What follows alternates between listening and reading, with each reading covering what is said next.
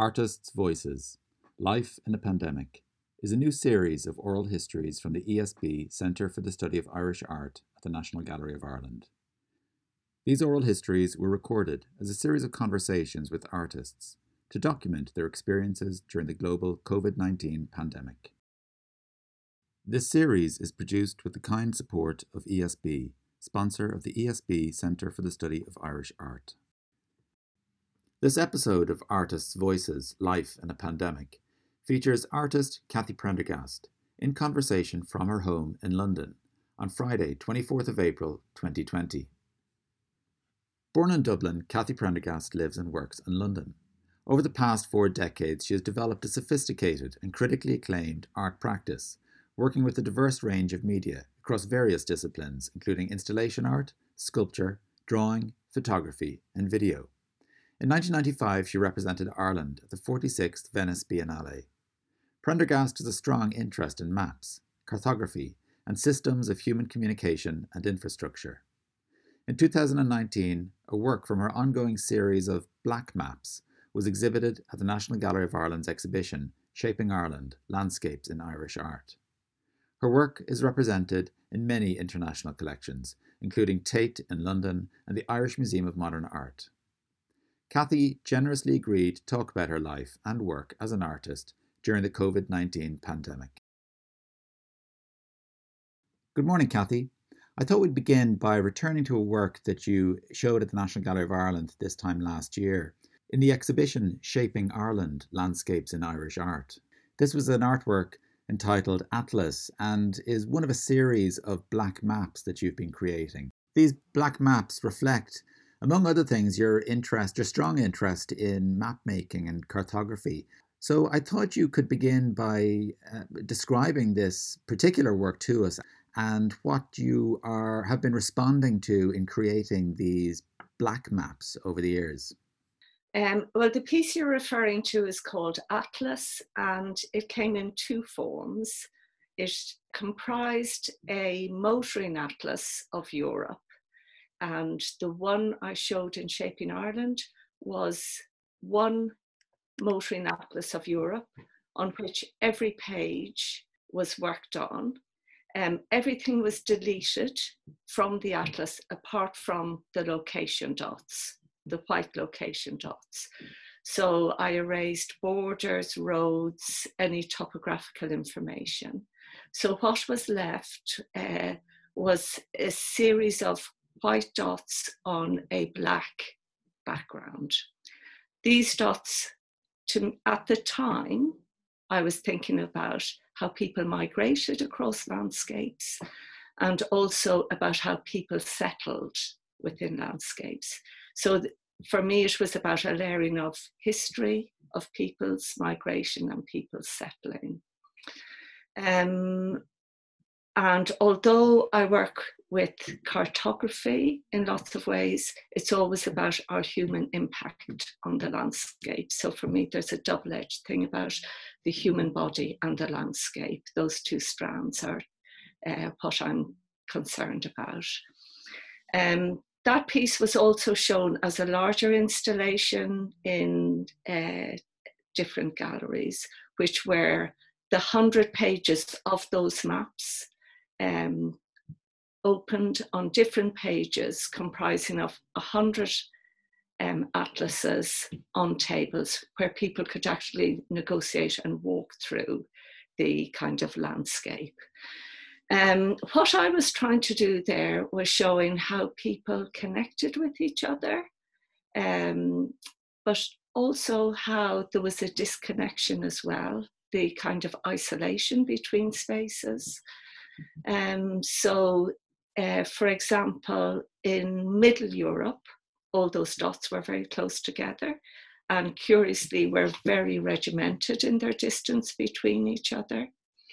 And then when you got to uh, places like Sweden and Norway, uh, they were very dispersed. Um, the whole piece could have been seen almost like a star chart, how we look at space in different ways. Um, so that was the background to the piece you showed in Shaping Ireland. It's a, a fascinating artwork and was such an interesting addition to the exhibition at the time in that it spoke to so many different issues around ecology and human relationship with the landscape and our environment. And I think I'm right in saying that the settlements that you the their positioning in Ireland that you highlighted, I suppose, uh, revealed quite an even spread across the landscape. That uh, you could almost make out the shape of Ireland from the position of where people live and which says so much again about our own island's geography and uh, climate that uh, we can inhabit every almost every area of the island. Yes, you could. You could um, imagine the island.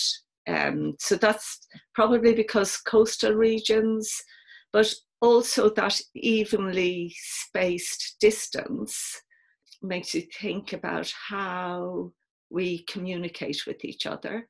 Like those distances could have originally been a day's walk between each other or a day's cart journey between each other. So for trade, for exchanging of goods, that was the optimum distance you could do, say, going to and from in a day or and maybe those areas got established and then got built up and then as you could go further, there would be a bigger city that all these smaller clusters uh, could uh, congregate towards.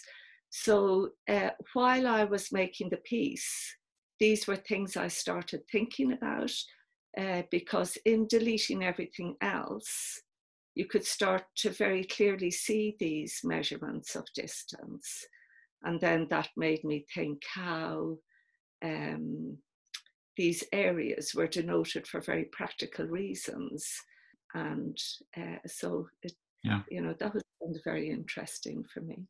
And this series of work, these black maps that you've been creating, have you returned to them or reflected on them in a different way and in the context of the recent situation of social distancing due to the pandemic and I suppose the the changes that we've all experienced in how we communicate with each other and how we uh, travel, how we uh, negotiate our environment, all of these things that are represented in your work, have they been, have you, has the current situation affected how you've been thinking about them? The really curious thing for me is what's happened recently has made me think about that piece um, in a different way. And that um, almost like uh, those uh, location dots are now in isolation from one, each, from one another.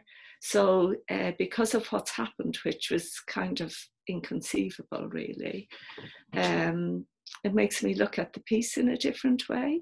That uh, we're all uh, kind of isolated from each other, kind of floating in space, um, but also because there's no borders or anything, there's a democracy about every dot is the same.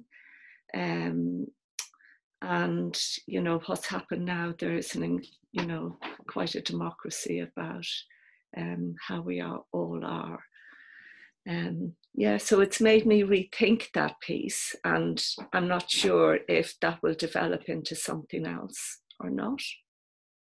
And of course it's extremely interesting for the viewer to look at a work like that and to to to think about the new perspectives in which we consider uh, its meaning uh, in the context of what is happening in the world today and how different it is from, I suppose, the world in which it was created only only la- this time last year. Absolutely, and um, the larger piece, um, Atlas, was meant to be shown in Germany at the moment, and that'll supposedly is deferred till December. Mm. And I do think how will we view it or how will I view it? And then what will I get from it? You know, I kind of think even after you finish a piece of work, when you revisit it, you know, you're in a different place and the whole way of looking at art maybe is in a different place. So, yeah, that'll be interesting. And people's lives have been disrupted in so many ways by this pandemic. The, the whole idea of what is normal, I suppose, has changed hugely in recent months. But Could you describe maybe what was a normal day for you in the studio? What what was involved in making art? Well, a normal day for me is, and I usually stick to a very pretty strict routine. Uh, a normal day for me in the studio would be I get to the studio usually at about nine, nine thirty. Um, have a really lovely walk uh, from where I live along the canal, which is one of the most beautiful parts of London. Lots of weeping willow trees and houseboats.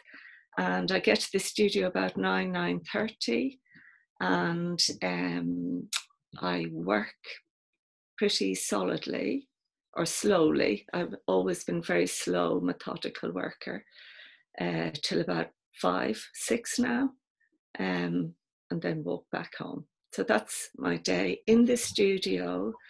Um, I usually have two or three things on the go at the same time.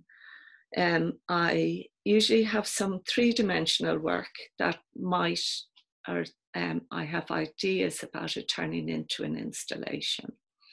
And then I always have some two dimensional work, which probably will turn into an installation as well. I usually work uh, by making quite small condensed things, but then they usually end up uh, being shown as a more broader uh, uh work. So, for example, um, before I left the studio, I've been trying to work on, uh, I've got three projects on the go. Uh, the one I'm mainly working and grappling with in the studio is called The Road. And I'm working with the, and this is a kind of follow on from the Atlas piece. I'm trying to work on the idea of the road as a metaphor. So I have um, lots of uh, bookcases, uh, thing, domestic things that can make up the idea of a road. And I'm trying to work out how to make a road maybe look like a bed. So that I've left the studio in that state. And I had also been making very small models of generic roads in cardboard. Um, so there's these very small, they kind of look a bit like stone because I've kind of sanded them and um, dipped them in water and molded them. Um, so there's these very little roads called, you know, the road up, the road down, um, uh, things like that. So uh, that was uh, taking part in the studio, and I had run into a few technical and conceptual difficulties with that work. And just from years of experience of working, when that happens, I generally stop that work and continue with some other work. So, an ongoing other project I've had on the go has been um, uh, some other cartographic work where um, I have uh, 18 maps of Mount Fuji, which would take up uh, probably about four meters square on the wall. Actually, there's some behind me here. And um, you can't see what the form is until you start colouring in the contour lines. And it is a really extraordinary shape, which actually doesn't look like a mountain, but maybe looks like uh, some organic uh, thing like um, some part of the anatomy or tree rings. And um, so that's been an ongoing project that I've always uh, turned to when I've had other difficulties in work. And uh, up to now, I'd probably finished about 10 or 11 of those maps. Um, the final uh, idea for this work is that it will be turned into a series of woodcuts and uh, be only viewed by reclining on a daybed underneath it. So it will be a kind of installation piece eventually. But at the moment, I'm just going through the very, um, it could be seen as laborious, but I find very nice task of just hand painting each line. So uh, that's been going on in the studio as well. And then I've also been revisiting some small bronze work I had done a few years ago. So a normal day in the studio would be working within those uh, three different aspects. I'd have my uh, maps on the wall, my models of the road, and um, I'd kind of be working between each. Very nice. And when access to your studio is restricted due to the current situation, are you able to continue working from home? Yeah, the access has been restricted to the studio. In theory, I could still go in. Um, I've decided actually not to go in, uh, partly because uh, all there's a, all the other areas are shared areas, and um, I just thought actually I can work at home. Um, my uh, map project is actually custom made to, to these conditions. So, and I was uh, really grappling with my road project um, and uh, any deadlines I've had for shows have been deferred or cancelled. Uh, so I've just chosen to work on my um, Mount Fuji project at home, which has been actually fine. And what would you say you miss most from the studio environment? I miss actually the physical making of things at home. I, I you know, it's purely two dimensional.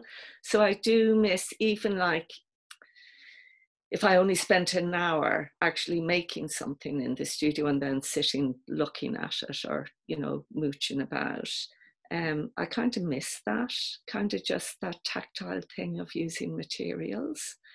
Um, the other thing I miss is the social life of the studio. Um, there was a group of us, maybe every week or two, we used to go to the local uh, cafe, just have lunch together. Uh, probably once or twice a week, someone would pop in for tea. And although you'd just be chatting and having tea, having other people looking at your work even if they don't say anything or that actually is really healthy. The part of being in a studio block, um, I find really healthy, really, really nice, that rapport. Mm. So I miss that. But having said that, um, I'm actually really enjoying working at home as well. I have a specific project and I've set myself my own deadlines. So um, I kind of feel I haven't been trying to go, oh, what'll I do now? I'm not in the studio. Yeah. It's been quite seamless actually. So and communication and how we communicate with each other has become a real point of focus, I suppose, of this pandemic and how we're dealing with it. Um, we're, we're turning to a lot of less traditional means to keep those lines of communication open. That how have you, as an artist, continue to communicate with your collaborators or uh, people you would generally work with. Has that been a challenge for you? Well, I had um, another thing I do miss. I had started working with a foundry here, um, and that actually uh, was a really nice beginning of a, a, relationship that could work really well. So I had just finished uh, doing one thing there, um, so that won't continue till all this lockdown is over. Um, curiously, with galleries and that, I had used WhatsApp quite a lot beforehand. So, uh, and this is my first Zoom meeting, Donal. So it's quite new. Uh, but actually, I think it's I think it's great. Um, actually, I did. Uh, I have some very close friends in LA, and uh, last week, uh, there's probably about one, two, three, four, six of us. Uh, we all Zoom had a meeting. That was really nice. Um, when they come to London, we generally, you know, every summer have this really big group picnic. So it was kind of curious. We were all on Zoom. One was in Vermont, two were in LA two or three were in London, and um, I just think it's probably the new the new normal in a way. Sounds lovely. I know. Hope it continues. It makes you feel like you don't have to leave home or your studio, or you can connect with people yeah. rather than know, you know, when will you next be in London or whatever. And in being trapped at home, have you had difficulty with access to materials, or have you found yourself experimenting with any new materials or ways of making art? Uh, well, you know, I'm really shocked. I probably have enough materials and medium to keep going for a year here, um, which kind of surprised me. It actually really surprised me how uh, and I think this is to do with probably making work for years and just making work really slowly and um, not being super prolific. There's been so much stuff um, on hold and on the sidelines. Um, I can just continue doing what I've been doing, and I do have uh, even some two dimensional work here that I could uh, continue. So weird, I'm, I'm actually quite surprised that weirdly it hasn't super affected my practice so far. Um, and I think that's because there is a long lead up in making work till it, say, turns into its presentation installation. There is an element of sustainability then maybe to your practice that you have that allows you to continue to work throughout such difficult times, or that maybe that you've uh, developed various strands that give you options uh, to pursue certain uh, ways of making art when others aren't possible. Yeah. At the at the moment, like while I'm doing this map work, I'm fine. Once it's finished, it'll it can only be sent to one particular scanner um, so they would have to be up and running, and then to get it converted laser cut onto wooden panels. So all those aspects down the line, uh, I would, you know, depend on people. But for the moment, I'm pretty self-sufficient. Um, yeah. So uh, I, yeah, I think that. But probably 10, 15 years ago, I actually wouldn't have been. I think it's just uh, experience. And um, weirdly, stockpiling art materials, you know, like the ink I need for these.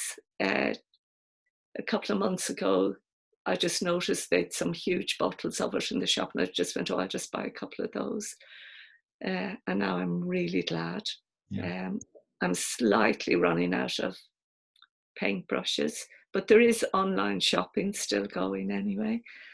But um, yeah, um, I think everyone finds a way. Artists, particularly, I think, would always find a way to make something out of something anyway. So, and as an artist who's interested in uh, means of human travel, communication, human systems, and infrastructure, is there anything that has surprised you about uh, our response to the pandemic and the uh, the way we're living our life in in the context of what's happening in the world at the moment?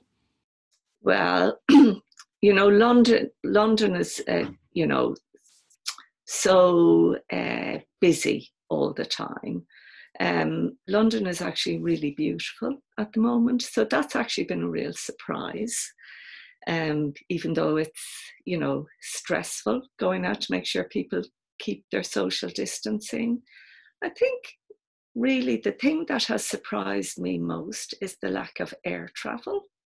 Mm. You know, and ha- you know that's the bit I just think the skies are really clear. There's no noise from planes. I never actually realized how noisy planes were, uh, even more than the kind of you know, sirens and uh, car traffic, but also the impact of uh, no or very little air travel. That really cuts people off from one another. You know, so the whole thing about globalization, uh, you know, which has been, you know, almost the reason why this happened, possibly as well. Mm. Um, like that really disconnects people. Um, so that's that's actually surprised me. You know, that's what I uh, kind of was thinking about more than on the local level. Level. Um, then you know, people who happen to be trapped in other countries, like you know, I do really feel for for them. You know, and we've just taken the idea of you know traveling everywhere in the world for granted and also as a right. Um, when something like this happens, it makes you realize just how fragile our connections are. Um, so that's actually been a surprise to me, you know. Um, and I kind of wonder how, you know, if and when all this is all over, will we just go back to, you know, traveling or you think, you know, or will there be a kind of uh, bit in the back of our heads like, how can I get back? Um, then does that make you give your, you know, an idea of a sense of home or whatever? Anyway, it has made me think, you know, just think of stuff like yeah. that. It, if I could ask one final question, Kathy, um, it's obviously a very difficult and traumatic and uh, uncertain time for many people at the moment that where do you personally find or see hope for the future? And both in terms of where we might be and also what we might take with us from this experience or that you've learned from this experience? Well, I would hope that um, we uh, that there's a better democratic um, that we actually treat uh, frontline workers a bit better. You know, when I look at, you know, uh, there's still uh, people collecting our rubbish, you know, people we've completely ignored on the streets. Um, we realize how important and how much we depend on people in certain jobs. I think, you know, London, it's, you know, particularly extreme, the kind of uh, systems, class systems, but I do think it's it's worldwide. Um, I would hope that we have a bit more respect for each other. Um, but also, I think um, environmentally, I am going to be really sad when the streets of London are filled with cars again. Uh, when I go for my, my exercise walk every day, um, it's so um, amazing. You can see right down to the end of streets, you can actually see how uh, the city was planned, you know, particularly walking down through really empty bits of Piccadilly and Mayfair. Um, it's just really beautiful, and it, you know, that'll be gone. You know, we should be recording it because it'll never look like this again. Mm. I don't know if that's the same in in Dublin, and um, the trees. You know, I think we're all noticing nature a lot more. You know, so mm. I'll be, you know, I won't be sad when all this is over, and uh, hopefully we'll all be safe. This conversation with the artist Kathy Prendergast from her home in London was recorded on the 24th of April 2020 through a video call with Donal Maguire, curator of the ESB Centre for the Study of Irish Art.